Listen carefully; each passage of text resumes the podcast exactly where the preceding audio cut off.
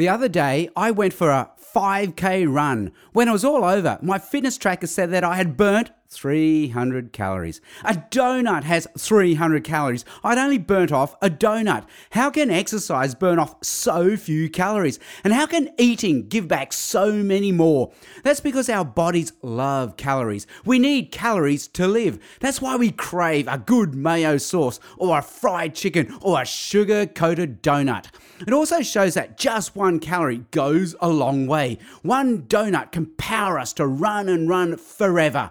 The Bible says God's word is like honey, chock full with calories. We need God's word to live. That's why we crave it. God's word gives us the power for new life. So the next time you dig into a donut, don't count the calories, instead, count how many times God's word speaks to us today. G'day, I'm Sam Chan with God in 60 seconds. For more space to think and talk about God, go to thirdspace.org.au.